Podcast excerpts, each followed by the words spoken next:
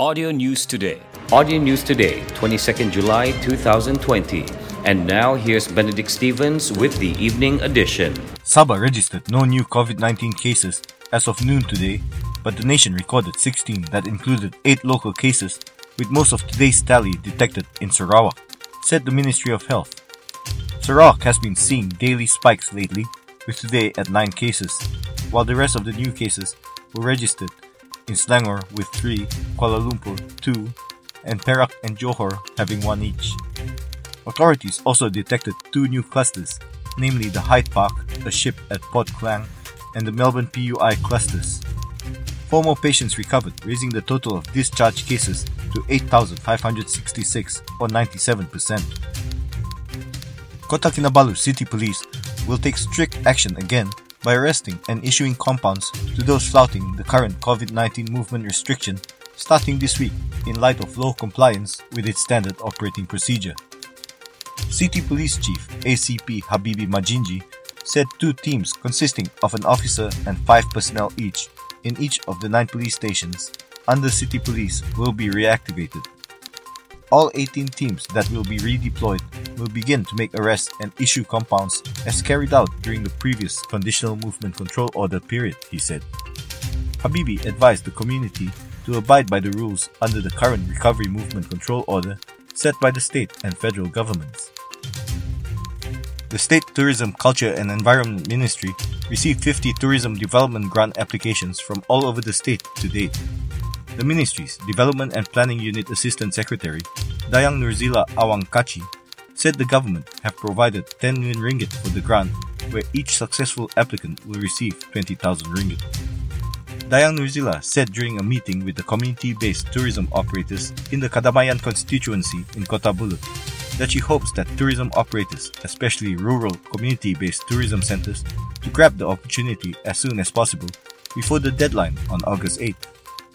Meanwhile, Rural Development Minister Dato Ewon Benedick, who is also the Kadamaian Assemblyman, said such ventures can help revive the state's economy.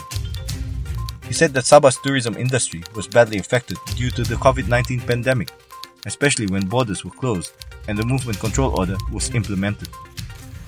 The state government is concerned with the effects of the pandemic to the economy and had introduced two aid packages with a total allocation of 910 million ringgit. He added that among the packages is the 10 million ringgit tourism development grant, where registered community-based tourism and homestay operators are eligible to apply for the special grant to improve the facilities in their respective premises. Ewon said that people can help revive the state's economy by supporting rural community-based tourism.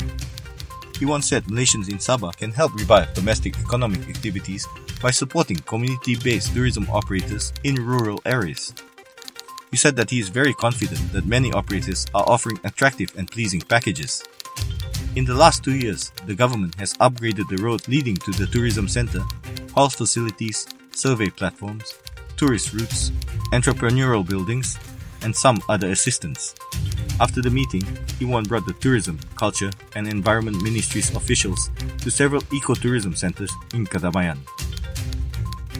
A 34 year old man who stole items worth 166 ringgit from a convenience store was sentenced to 15 months jail and fined 500 ringgit or a month's jail.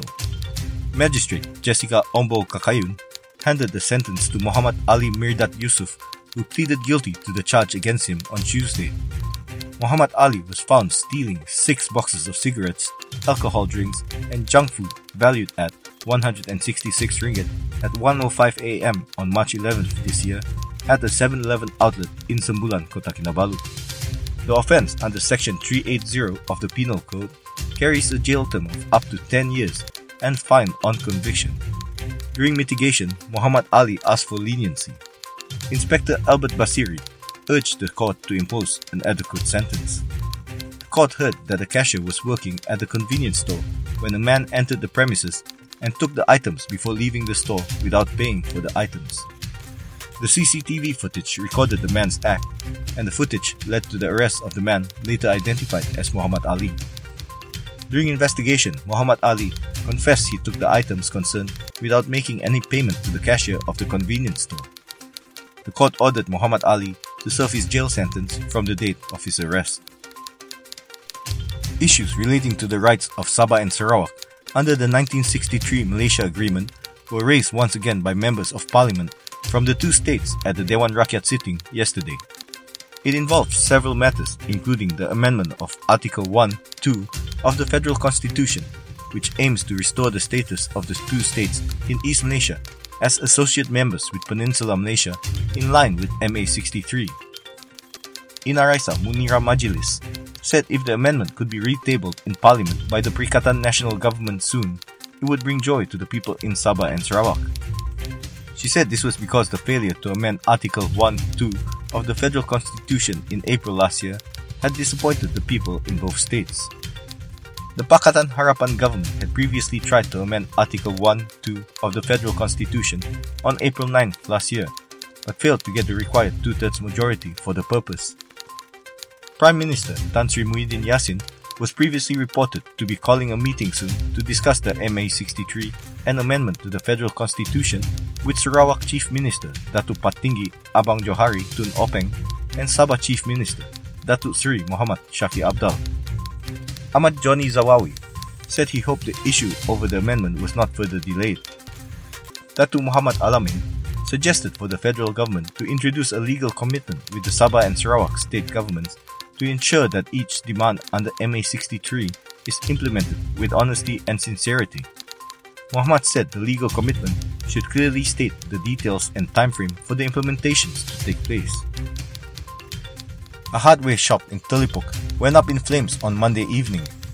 The shop owner, identified only as Te, said they closed shop at about 5 pm, adding that there was nothing unusual about that day. Everybody had gone home. Some of the staff who stayed opposite the hardware didn't see anything unusual, he said. It was understood that the landowner was the one who noticed the fire. Te said he had been operating the hardware business for about 18 years in the area and had relocated to the current site about 4 years ago, adding that he paid 6,000 ringgit monthly rental. He has another branch in Iramanis. He estimates about 1 million ringgit worth of losses due to the fire. Meanwhile, nobody was reported hurt in the 6 pm fire. Tuaran Fire and Rescue Station Chief Abdul Kawi Abdul Gapar said 12 firefighters were deployed to the area following a 6:07 p.m. distress call. The premises was completely razed by the time the team arrived, he said, adding that the wooden structure made the fire spread fast. He said it took the team about an hour to bring the fire under control. The operation ended at about 12:19 a.m. The cause of the fire and the estimated loss is still being probed. That's the end of the news from Audio News Today, presented by Benedict Stevens. Audio News Today is produced by Audio Studio Works and distributed in partnership with Sabah Info. For more news, join us on Telegram t.me slash Sabah Audio News Today. Audio News Today